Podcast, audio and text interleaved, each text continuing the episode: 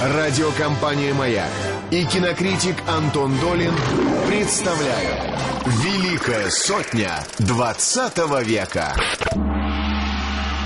Добрый вечер. Антон Долин, Влад Анциферов и у нас в гостях снова Сергей Каптерев. Всем И привет. Здравствуйте. Сегодня мы говорим о фильме «Кинг-Конг», э, положившем начало целой эпопеи подобных фильмов, в фильме 1933 года. Да, тут нужно уточнить сразу для э, многих наших слушателей, что э, речь идет э, о Кинг-Конге самым-самым первым. Потому что э, я думаю, что не совру, если скажу, что все, кто смотрели какое-то кино когда-либо, они видели фильм «Кинг-Конг». Но все видели разных «Кинг-Конгов», и мало кто видел всех, я думаю. Потому что я даже не видел всех, и, э, например, кроме как фрагменты какие-то, до меня не доносился вот этот вот фильм замечательный 50-х или 60-х годов «Кинг-Конг против Годзиллы».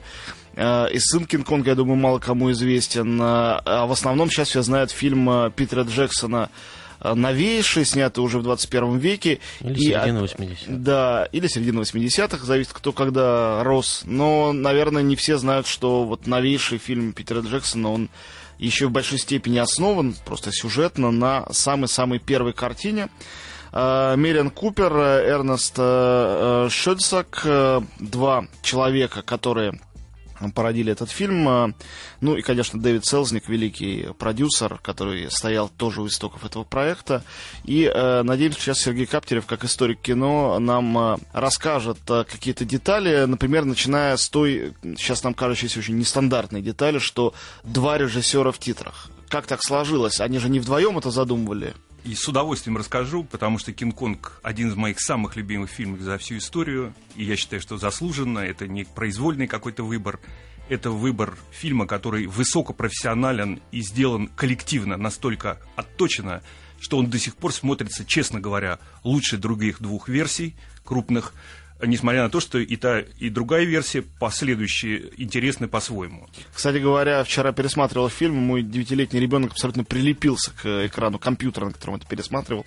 И несмотря на то, что он видел, конечно, новую версию Питера Джексона, но был под огромным впечатлением, э, и он долго смотрел на эти фигуры Кинг-Конга, которые делают с динозаврами. Я говорю, ну как тебе? Он говорит, «А такие, говорит, отличные, но какие-то уже очень они компьютерные. Я говорю, ты не понимаешь, что это такое, что ты сам сейчас сказал. Ну так э, давайте, прежде чем Да. мы к этим некомпьютерным э, чудовищам перейдем, все-таки начнем с Кто людей. были люди Купер и Шотсек?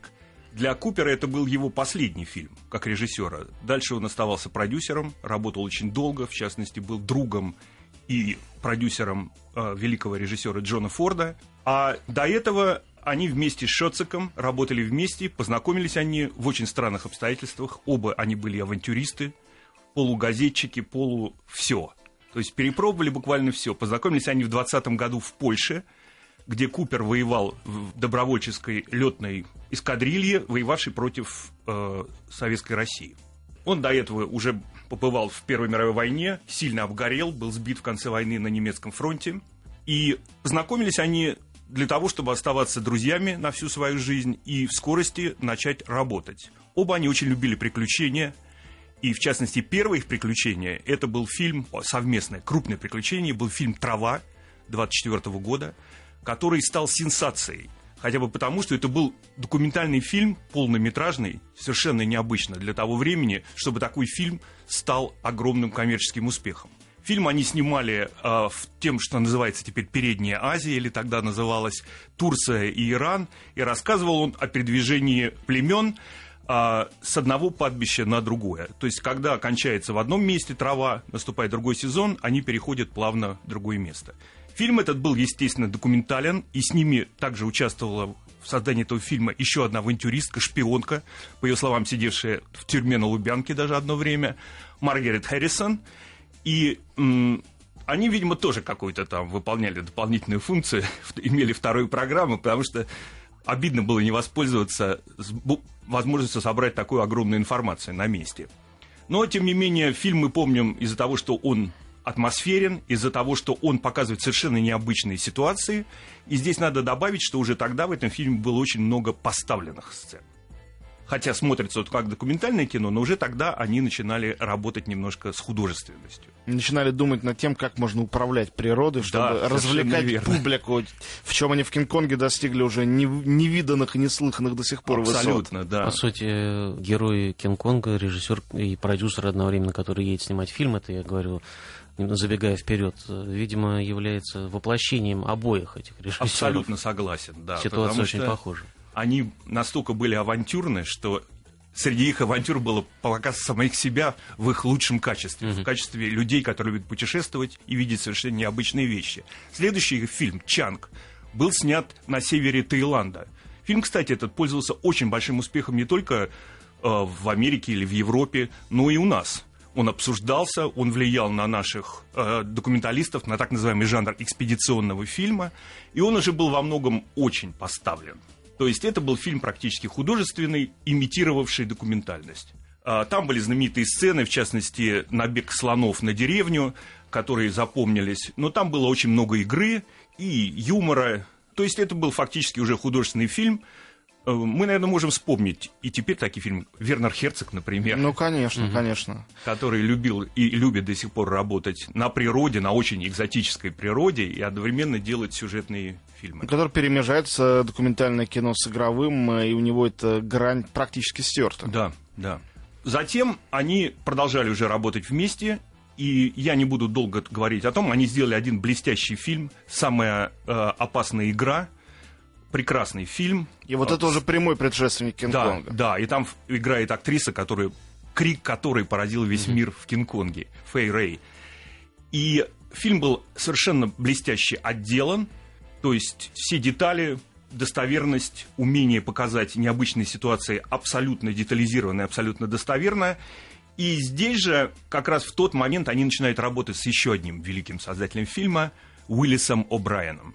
Бывший газетчик, точнее, он рисовал карикатуры и иллюстрации в газетах. Этот человек еще в начале века, то есть в десятые годы 20 века, увлекся трюками и стал делать небольшие трюковые фильмы. Это такой голливудский мельес практически. Да, Человек, который да. изобрел такое количество всего э, для кино, э, и который стал родоначальником голливудского спецэффекта как такового, мне кажется. Э, Да, вряд да, ли, д- д- если одного человека выбирать, вряд ли Конечно. можно кого-то в большей степени... Да, он поставил уже в, в середине 20-х годов, он поставил «Затерянный мир», а, По Конан Дойлю, да. который, в свою очередь, естественно, напрямую повлиял на Кинг-Конга по сюжету и по обстановке. И вот теперь И- девятилетний сын Антона считает, что это компьютерный эффект. Да. Но это мо- можно счесть, э, если учитывать э, ментальность современного зрителя, большим комплиментом, на самом деле, людям 20-30-х годов. Конечно, хотя это все кукольная мультипликация, и, между прочим, именно там она достигла совершенства. Конечно, этому способствовала и блестящая черно-белость фильма. И, кстати, э, там участвовал один из достаточно известных операторов. Один из них, он был руководителем отдела спецэффектов студии RKO, на которой этот фильм поставлен, о которой тоже немножко стоит поговорить. Но, собственно говоря, Уиллис О'Брайен проходит как технический руководитель всего проекта. То есть он контролировал буквально все. И здесь этот контроль был настолько нужен, потому что весь этот фильм построен на контроле. Малейшее упущение, и будет все смотреться так себе, или вообще не будет утратится вся возможность поверить в то, что происходит на экране. Кстати, хочу о нем добавить еще. В 1949 году он сделал еще один фильм, и его ассистентом на нем был Рэй Хэррихаузен, который стал самым знаменитым вторым мастером спецэффектов в истории мирового кино. До какого-то момента он был самый известный. Не случайно наши фильмы э, «Птушко» были показаны в Нью-Йорке, и, естественно, «Птушко» походил как русский Хэррихаузен. Но, вне всякого сомнения, так оно и было. У нас просто были свои изобретатели, Конечно. и все это происходило параллельно.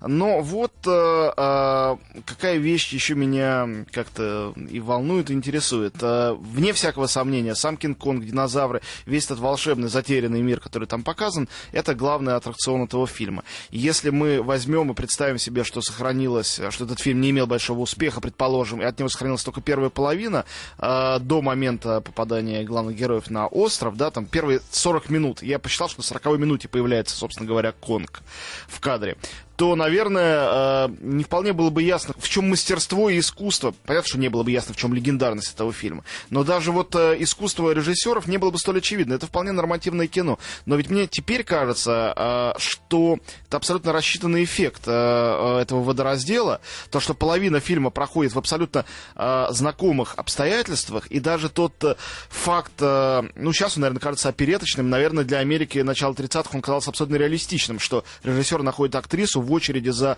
э, бесплатной едой, э, она пытается украсть яблоко э, там, или какой-то другой фрукт, и он ее накормил, отпоил, она пришла в себя, и он тогда взял ее сниматься. Наверное, он и сэкономить хотел, но самое главное, что э, ведь депрессия и время э, вот этих э, окончившихся каких-то золотых мечтаний, воплощением которых, конечно, был Голливуд и вообще кино, момент э, вот этого э, навалившегося быта, который вдруг контрастирует с абсолютно волшебной, невероятной сказкой, и был главным эффектом этого фильма. Если бы Кинг-Конг появлялся на третьей минуте, весь фильм был бы сделан это замечательный stop-motion animation, замечательной кукольной анимации, наверное, впечатление было бы гораздо меньше. Естественно, я считаю, что фильм а, «Кинг-Конг» именно классический фильм первых самых тяжелых годов депрессии угу. во всех отношениях. В частности, студия RKO а, которая очень сложная корпоративная история, она переходила из рук в руки, и несмотря на то, что в ней работал великий тогда продюсер, руководитель художественной студии Дэвид Селзник, тем не менее, эта студия была готова к банкротству, и фильм ее спас.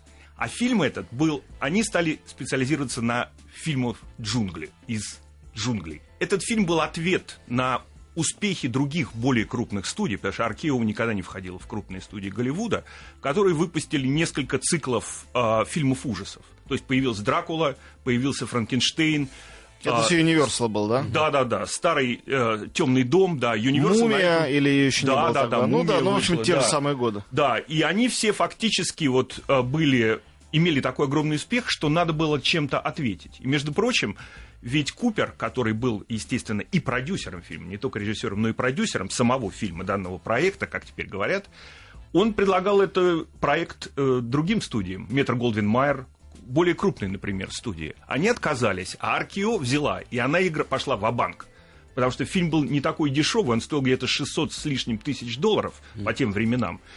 Он принес им большой доход, есть разные цифры, более академичные. 2 миллиона во время первого показа и 5 миллионов менее академичная цифра, но где-то, я думаю, правда где-то между ними. И это было невероятно важно. Этот фильм спас студию, который потом сделает гражданина Кейна.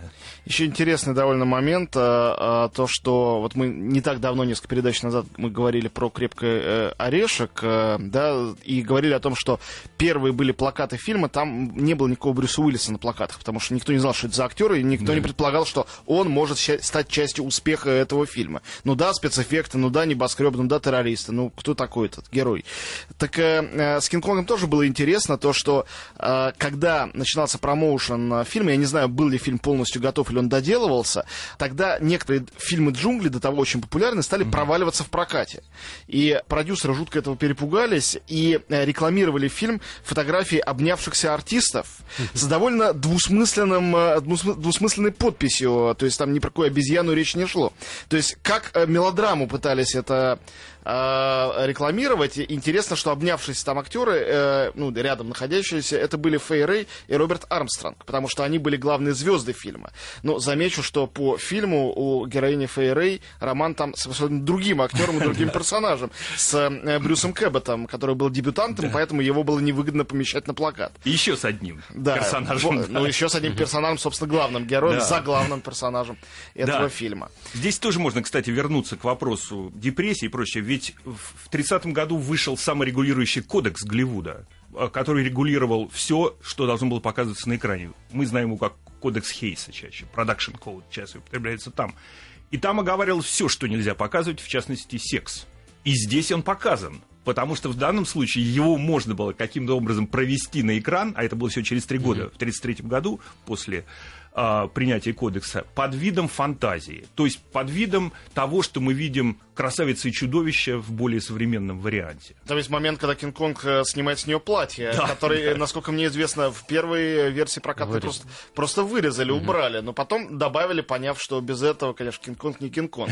И это момент совершенно дивный, потому что он, как э, многие эротические эпизоды в э, старинном кино, пронизан совершенно особенной чувственностью, которая может быть допущена только в том кинематографе, где были еще четкие барьеры.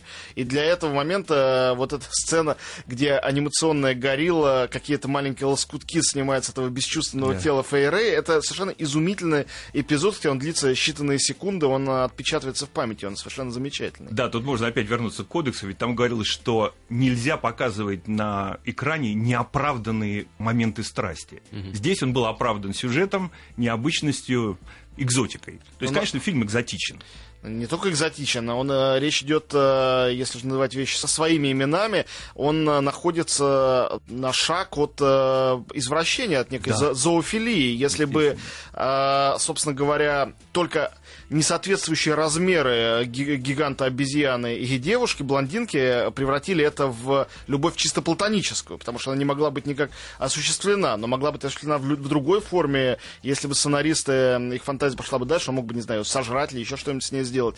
А кроме того, э, вне всякого сомнения, э, именно фантастичность этого создания и его при этом приближенность к э, гуманоидному существу э, сделала все это все-таки позволительным на экране. Да. То есть я думаю, что им не казалось, наверное, что они ходят по грани, когда они это задумывали и делали. Или все-таки казалось, в этом была какая-то рискованность, как вам кажется? А, я думаю, что они все, конечно, сверяли с кем-то, потому что студия не могла себе позволить уже такого провала как мы уже говорили, она была на грани провала финансового, и это могло сильно повлиять на это. Но, тем не менее, кстати, Фэй Рэй, они взяли актрису, которая достигла своей популярности за пять лет до этого, в 28 году, в фильме Эриха фон Штрогейма. И э, она не была такой глупой девушкой, которая только визжит и кричит. И, в частности, она в конце своей жизни, в середине жизни активно писала сценарии, была замужем за двумя сценаристами, один из которых был Роберт Рискин, который работал с Фрэнком Капрой. То есть она претендовала на что-то большее.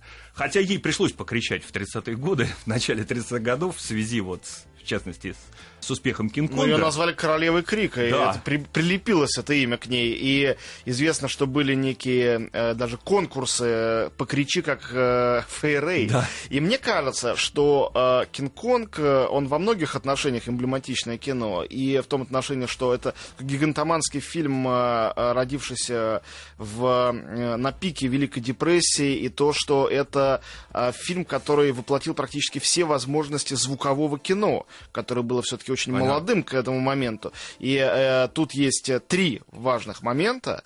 Первый, это, конечно, э, то, как э, эти джунгли, этот затерянный мир, этот волшебный лес показан при помощи звука. Все эти рев динозавра, мы до сих пор не знаем, как, какие звуки издавали динозавры, даже приблизительно. И я обратил внимание, что там в фильмах Спилберга они кричат совершенно по-другому, хотя и там, и здесь это чистая фантазия. У Спилберга там использовались крики слонов, насколько я да, знаю. Да, здесь да. никаких слонов близко нет, а рев, хрип, что-то. Вот, а, с одной стороны. С другой стороны, это а, вопли Фейрей знаменитые, которые, как говорят, она записала а, в течение одного а, дня, а, вечером пришла в студию и накричала все свои крики, которые в этом фильме были использованы. Ну, может, это легенда, я не знаю. И третье, конечно же, безусловно, это Макс Стайнер, да. а, музыка которого а, считается эталоном, это вряд ли была первая такая музыка, но считается эталоном голливудского музыкального сопровождения. То есть музыка, которая создает атмосферу, ритм и передает те чувства, транслирует зрителю те чувства, которые он должен испытывать. И на самом деле э, я пытался вспомнить, какие были важные фильмы до этого 33 года, и наверняка они были, но вот Кинг-Конг, видимо, до такой степени так сильно отпечатался, что на долгие годы остался эталоном. И следующим шагом уже кажутся какие-то, не знаю, хичкоковские фильмы, где музыка использована уже более тонко и нюансированно. Я полностью согласен, потому что Макс Стайнер это был мастер нюансировки и одновременно функциональности. То есть так как в Голливуде обычно музыка звучала без перерыва на экране буквально, mm. то он ну, конечно, это наследие немого кино. Да, музыка конечно, все время должна звучать, конечно. не может быть без музыки. Да. А теперь есть звуки, и музыка может помолчать иногда. И здесь блестящая обыгра оркестровка, например, это Мара из Пивок, человек, который ответственный был за звук, они вместе сделали такую вещь, что именно она держит первые 40 минут, эта музыка. Потому что мы все время чувствуем, что что-то произойдет. А действия еще как бы нет, они Да. только двигаются к этому Да. действию. И знаменитые эти барабаны, еще плюс крика, там же есть барабаны, которые у меня остались. Я смотрел этот фильм первый раз очень давно, а, кстати, вместе с сыном Конго в кинотеатре «Иллюзион» в Москве. И я помнил эти барабаны всю жизнь. И помню, естественно, сейчас. У нас в гостях э, Сергей Каптерев. Э, Мы с Владом Анциферовым э, в нашем цикле, посвященном 100 лучшим фильмам, обсуждаем сегодня, безусловно, один из важнейших фильмов 20 века, да и 21-го, теперь тоже, как выясняется, благодаря Питеру Джексону. Фильм «Кинг-Конг» 33 года. Ну и мы вернемся к обсуждению через буквально несколько минут. Великая сотня 20 века. Антон Долин, Влад Анцеферов. У нас в гостях историк кино Сергей Каптерев и подлинная историческая личность Кинг-Конг, герой фильма 1933 года, о котором мы сегодня и говорим. Э, Мы хотели поговорить об образе э, главной героини, и я бы хотел вернуться к моменту ее разоблачения, так сказать, Кинг-Конгом, и сказать, что, видимо, это одна из причин, по которой она осталась жива. Не будем забывать о том, что до этого у него была масса э, невест, которых ему поставляли аборигены, но там, видимо, нечего было снимать, ему было не так интересно, он их, видимо, съедал. Очень может быть. Ну и к тому же все-таки масть имела значение, потому что, как говорят э, аборигены, золотая женщина. женщина. Блондинка. Это совершенно особенная, конечно, история. Интересно, что они сразу решили, раз она золотая женщина, сразу ее отдать.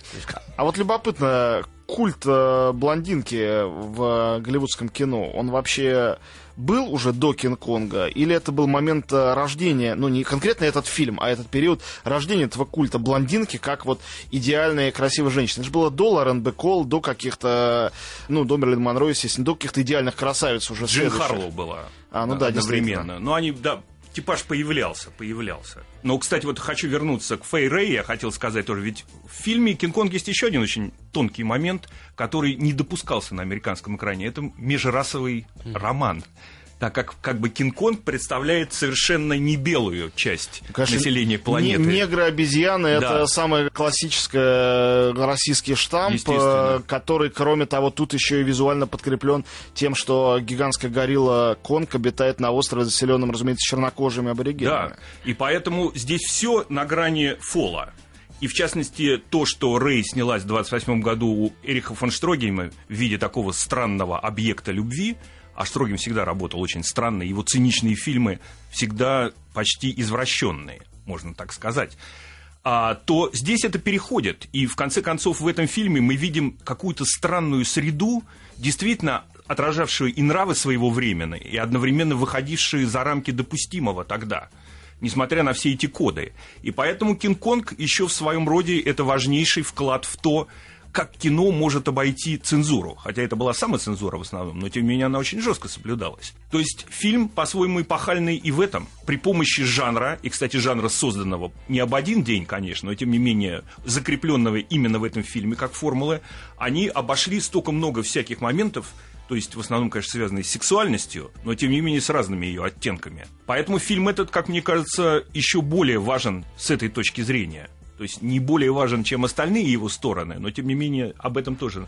надо говорить. Еще довольно, мне кажется, э, интересный момент. э, Вот это рождение мифа красавицы и чудовища. Конечно, это все существует в народных сказках с незапамятных времен, но, конечно, в масс-культуру 20 и 21 нынче века это все пришло через кинематограф, и мне кажется, что э, этого, в общем, не было до Кинг-Конга. Точнее говоря, контакт чудища и красавицы, он существовал во всех э, упомянутых э, вами выше э, юниверсаловских и других до этого, там, вплоть до Носферату, Мурнау, фильмах ужасов, да, монстр чудовище, он всегда очень страшный, должен быть внешне, он не может быть э, красавцем, если он красавец, значит в нем что-то есть такое привлекательное для публики, много было антигероев привлекательных, разумеется, в тех же самых там 10-х, 20-х, 30-х годах, но, как правило, был контраст, невинная жертва, девушка, женщина, и э, чудище, Дракула, мумия, кто бы то ни было, да, чудище Франкенштейна, которое на нее хочет как-то посягнуть. Это, конечно, абсолютно эротический тоже момент, но он связан с насильником и жертвой. Вроде бы в Кинг-Конге э, повторяется это же самое. И более того, в первом Кинг-Конге абсолютно нету того момента, который возник во второй волне Кинг-Конга в 70-х годах, э, в фильмах э, с Джеффом Бриджесом, и в, тем более в фильме Питера Джексона еще усилилось. То есть тот момент, что э, девушка тоже в него по-своему влюбляется, и, во всяком случае безумно за него переживает. В первом Кинг-Конге э, можно этот фильм рассматривать так, что она просто, да, э, вот блондинка, которая одержима, это страшная горилла, и она только эту гориллу боится и больше ничего к нему не испытывает. Даже благодарности за то, что горилла несколько раз спасает ей жизнь. Это хорошо видно, извини, что я перебиваю, в последней части фильма, когда привозят уже Кинг-Конга на шоу в Нью-Йорк. Она абсолютно к нему индифферентно достаточно относится, спокойно уступает на фоне закованного этого э, существа. И когда он платье. ее тащит на Empire State Building, э, тогда она каждый раз, когда он берет ее в руки, она начинает снова орать. Понятно, что орать ей положено по сюжету, mm-hmm. и это главный вообще привлекательный момент этого фильма, эти постоянные ее крики. А потом высоко все-таки. Да, высоко, все ясно. Но та же самая сцена в последующих Кинг-Конгах была решена совершенно иначе. Да, конечно. Потому что к этому моменту она же понимала, что от этого страшного грешного мира, который посягает на это естественное существо, он пытается ее на свой лад спасти, даже если он не понимает, что делает, а он на самом деле понимает. Несмотря на это все, э, мне кажется, что авторы фильма, они даже пытались усилить этот момент э, э, немножко уже чрезмерной антипатия к обезьяне к финалу, когда прежде чем схватить э, героиню Фейрей, Эндеру из окна здания, он схватывает какую-то другую девушку, видит, что это не та, ее выбрасывает, она э, погибает. То есть это такая не необходимая по сюжету жертва, нужная для того, чтобы э, правильный градус отношения к обезьяне соблюсти. Да, а почему? Потому что в отличие от Дракулы э, и даже чудовища Франкенштейна, который да, более лирический персонаж, или в отличие от мумии, э, мы обезьяне к этому моменту, мы зрители, уже стопроцентно сочувствуем чувствуем. И она нам симпатична, и нам ее жалко. И а, таким образом а, речь не идет, наверное, об эротическом а, притяжении, хотя, наверное, и не без этого тоже. Этот момент все-таки извращенческий, хоть и закопанный, он был, он в фильме остался. Но а, самое главное, что благодаря и обаянию этой анимации, и самому сюжету, это фильм, в котором впервые возникает не только симпатия такая фантастическая к чудовищу, но и симпатия к животному, которое показано как нечто более высокое во всех смыслах слова, чем человек. И, собственно говоря, гигантская традиция фильмов, в том числе американских, голливудских фильмов, основанных на симпатии к животным как существам, превосходящим человека во многом, это все начинается, наверное, здесь, в Кинг-Конге. Да, я, кстати, считаю, опять же, что здесь очень важную роль играет цензура. Два варианта. Первый, о чем вы говорите, это то, что в конце концов приходится показывать обезьяну плохой, потому что зло должно быть наказано по тому же кодексу Хейса. И второе, то, что для того, чтобы не допустить каких-то нюансов отношений между обезьяной и девушкой, она в течение всего фильма находится практически в полуобморочном состоянии. Вот, это два момента. И заметьте, что... Или в, в истерическом смысле. Да, или в истерическом, или, или. да. И заметьте, что в конце ведь все равно фраза-то в виде фразы дали объяснение фильма. Ее убили не самолеты, ее убила любовь. И убила красота. Красота, да, красота, да. И ну вот отсюда сказать... красавица и чудовище, да. рождается, собственно, словосочетание. Да, но я имею в виду, что они все равно как бы дают положительный момент. То есть поведение обезьяны объясняется как поведение человекообразного существа. Угу. Чего, кстати, не, не делается в отношении ни Дракулы, ни Франкенштейна, хотя это люди в общем-то, люди, в конце концов. Конечно. Или бывшие люди. Но не люди. Да. И, кстати, самое интересное, что когда Эдгар Уоллес, великий первый автор Кинг-Конга, о котором, наверное, стоит сказать позже. Предполагаем автор. Ему заказали сценарий, но он умер, его не написав, только придумав сюжет, как говорят. Но 110 страниц было сделано. И более того, когда он делал, он работал вместе с Купером, они Мы... обменивались. И Но Куп... Мэрин Купер потом от него отрекся, сказал, что да. он ничего не использовал вообще, и просто из вежливости в титры поставил Это очень Уоллеса. неприятная была история, потому что она была связана со многими какими-то другими вещами, как я понимаю. И, в частности, потом большие, так сказать, поклонники Эдгара Уоллеса, крупнейшего писателя, 160 его книг с лишним были поставлены как фильмы, они пытались доказать, что все-таки это был он, главный. Но самое главное, что когда они работали вместе, это мы знаем от самого Купера, он давал ему постоянно читать, показывал, точнее, сценарий и фильм Франкенштейна и Дракула. То есть, естественно, учитывалось что продукт уже популярен заранее, потому что эти фильмы принесли такой огромный успех студии Universal. Но тут нельзя забывать об одной важной вещи. Вне зависимости от национальности и подданства Эдгара Уоллеса, все-таки все э, чудовища юниверсаловских великих ужастиков пришли из Европы, из европейской литературы Да. или культуры. И все-таки Носферату был раньше, это все-таки европейское кино. А Кинг-Конг это чисто американский миф и чисто американское создание. То есть, ну, конечно, можно прототипы где-то еще отыскать, и «Красавица чудовище» это тоже европейская сказка, но это уже куда-то далеко мы будем залезать. Конечно, «Кинг-Конг» это создание Голливуда и создание Америки, это один из великих первых американских киномифов, которые наложили отпечаток не только на американское, но и на кино, и на культуру всего э, человечества. Так это фильм о Голливуде, собственно говоря, грубо говоря. Да, это то, что мы вообще не затронули, то, что это кино про кино, про то, как Да, делается кино, то, что режиссер, один из главных героев, и мне кажется, с ним так, так же, как с обезьяной. Обезьяна к концу так старается подать плохой, в то время, когда всем нравится.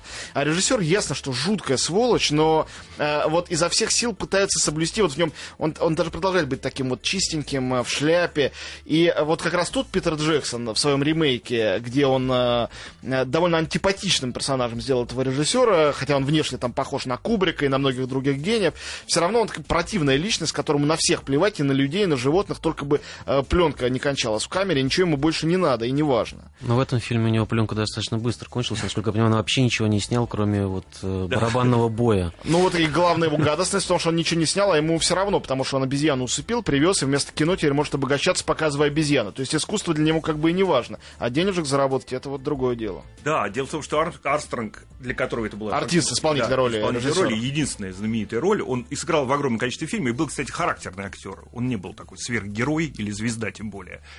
А, в конце концов, он представляет не просто режиссера, он представляет еще более широкий образ американского, то, что они называют словом «интертейнер». да? Человек, который готов увидеть сенсацию во всем и воспользоваться ей. И в конце концов, он забывает о кино, когда он видит, что, не, что есть нечто более важное для его кармана, для его денег и для э, сенсационности, в общем, то есть когда он находит самого Кинга Да он Конга, как короля кинематографист, Конга. он одновременно и режиссер, и продюсер, и еще он говорит, что операторы от меня, значит, сбегают во время моих экспедиций, я и снимаю тоже сам. Я думаю, это Мириан Купер. Чудовищный, чудовищный момент, самый душераздирающий момент в фильме, мне кажется, когда а, стоят герои Брюса Кэббета и Фейрей за кулисами перед началом этого бесчеловечного представления с закованным Конгом и говорят о том, сколько денег им все это принесет. А, Вот то, что они не режиссер, который, понятное дело, все только ради денег делает. Но они, прошедшие через такие жуткие испытания, выжившие после них, э, которые видели вот эту человеческую сторону зверя. Ведь надо помнить, что э, именно они единственные были свидетелями того, как, о чем они там не говорят вслух потом никому, как Конг убивает динозавров, трех динозавров, э, плезиозавра, тиранозавра и птеродактиля, спасая девушку. То есть они видели его человеческие стороны, и это никак их не тронуло, это никак их не взволновало. Для них он такой же монстр, как убитые им динозавры, и все. Они стоят и, и подсчитывают э, будущие барыши. Да, в общем-то, это действительно история индустрии развлечений, наверное, не только американской, но и всемирной. То есть люди, которые сенсацию ставят превыше всего, высчитывая сразу, сколько она им принесет денег. Кошмарная, кошмарная история и совершенно драматическая.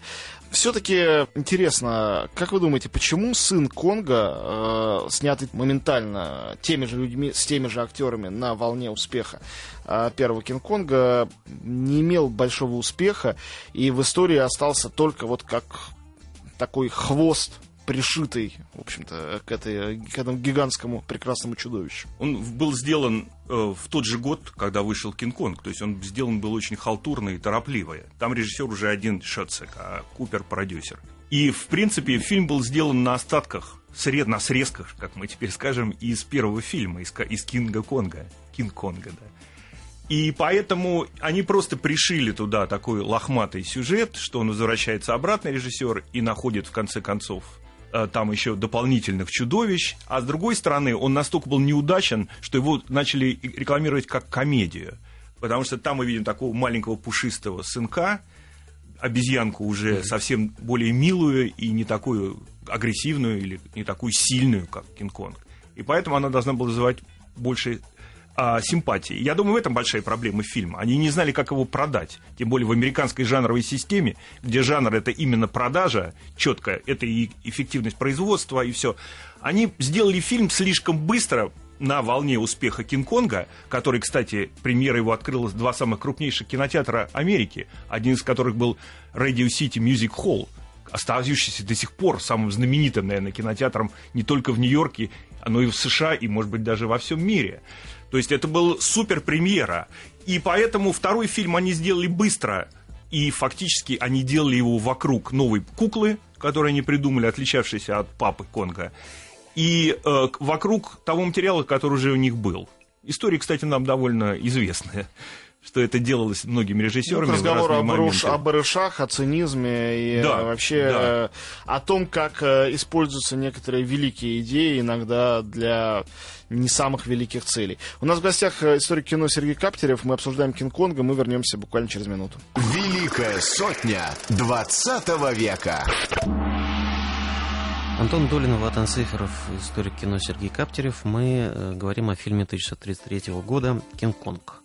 Вот э, любопытно то, что мы за пределами эфира сейчас э, начали говорить о дальнейшей судьбе всех этих людей, в частности Мэриана Купера, человека, который был все-таки у истоков проекта, главный автор и режиссер Кинг-Конга, о том, что потом он э, работал в американском бюро пропаганды и занимался, ну, не самыми, с нашей точки зрения, благовидными делами, а ведь фильм его на самом деле положил начало не только мифу, а вот реальной традиции ну, терпимости, толерантности и взаимопонимания между разными видами живых существ в фильме «Кинг-Конг».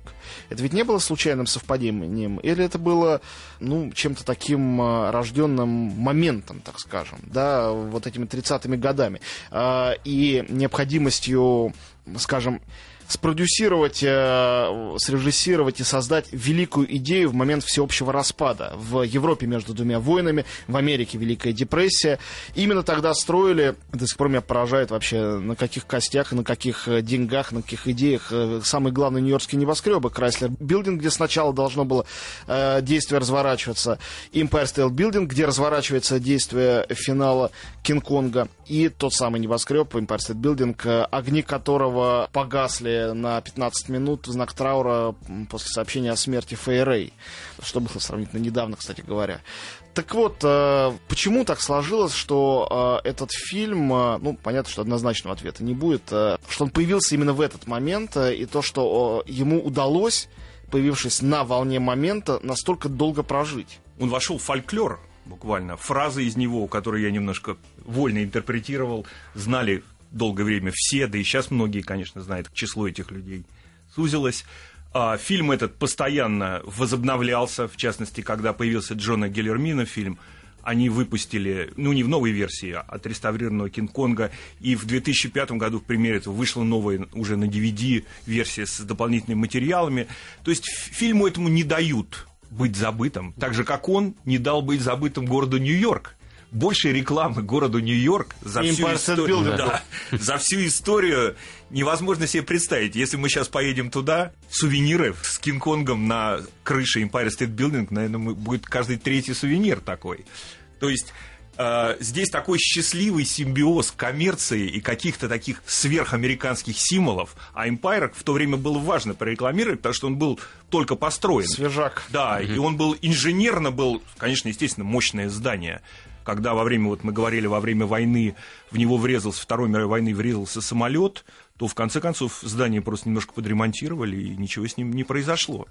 И поэтому, естественно, использование его в этом фильме, я думаю, что это была блестящая находка. Кто это сделал? Может быть, Селзник. А может быть, сами строители Empire State Building да. это предложили. Mm-hmm. Меня бы это, учитывая американский вкус к прагматизму, совершенно бы не удивило. Последний вопрос. Э, послушайте, а вот Э, я понимаю, зачем это, то есть не понимаю, не одобряю, но понимаю, почему это происходит у нас, в нашей стране, почему черно-белые фильмы раскрашивают. А Кинг-Конг зачем раскрасили? В 89 году это сделали. Э, это, по-моему, какая-то из э, стыдных и бессмысленных страниц в истории этой великой картины. Да, история с раскраской, которая недавно была поднята на фестивале «Белые столбы» Госфильмофонда СССР, это интересная история В принципе, хитрость заключается в том, что когда фильм раскрашен, люди на новой версии получают свои собственные права. И поэтому можно измываться над фильмами, как они хотят.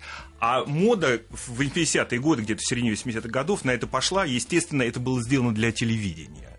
Потому что вдруг появилась такая уверенность, упрямство, я бы сказал, что люди говорили, что молодые люди не могут смотреть черно-белое кино. Эти истории повторяются до сих пор. Сейчас да.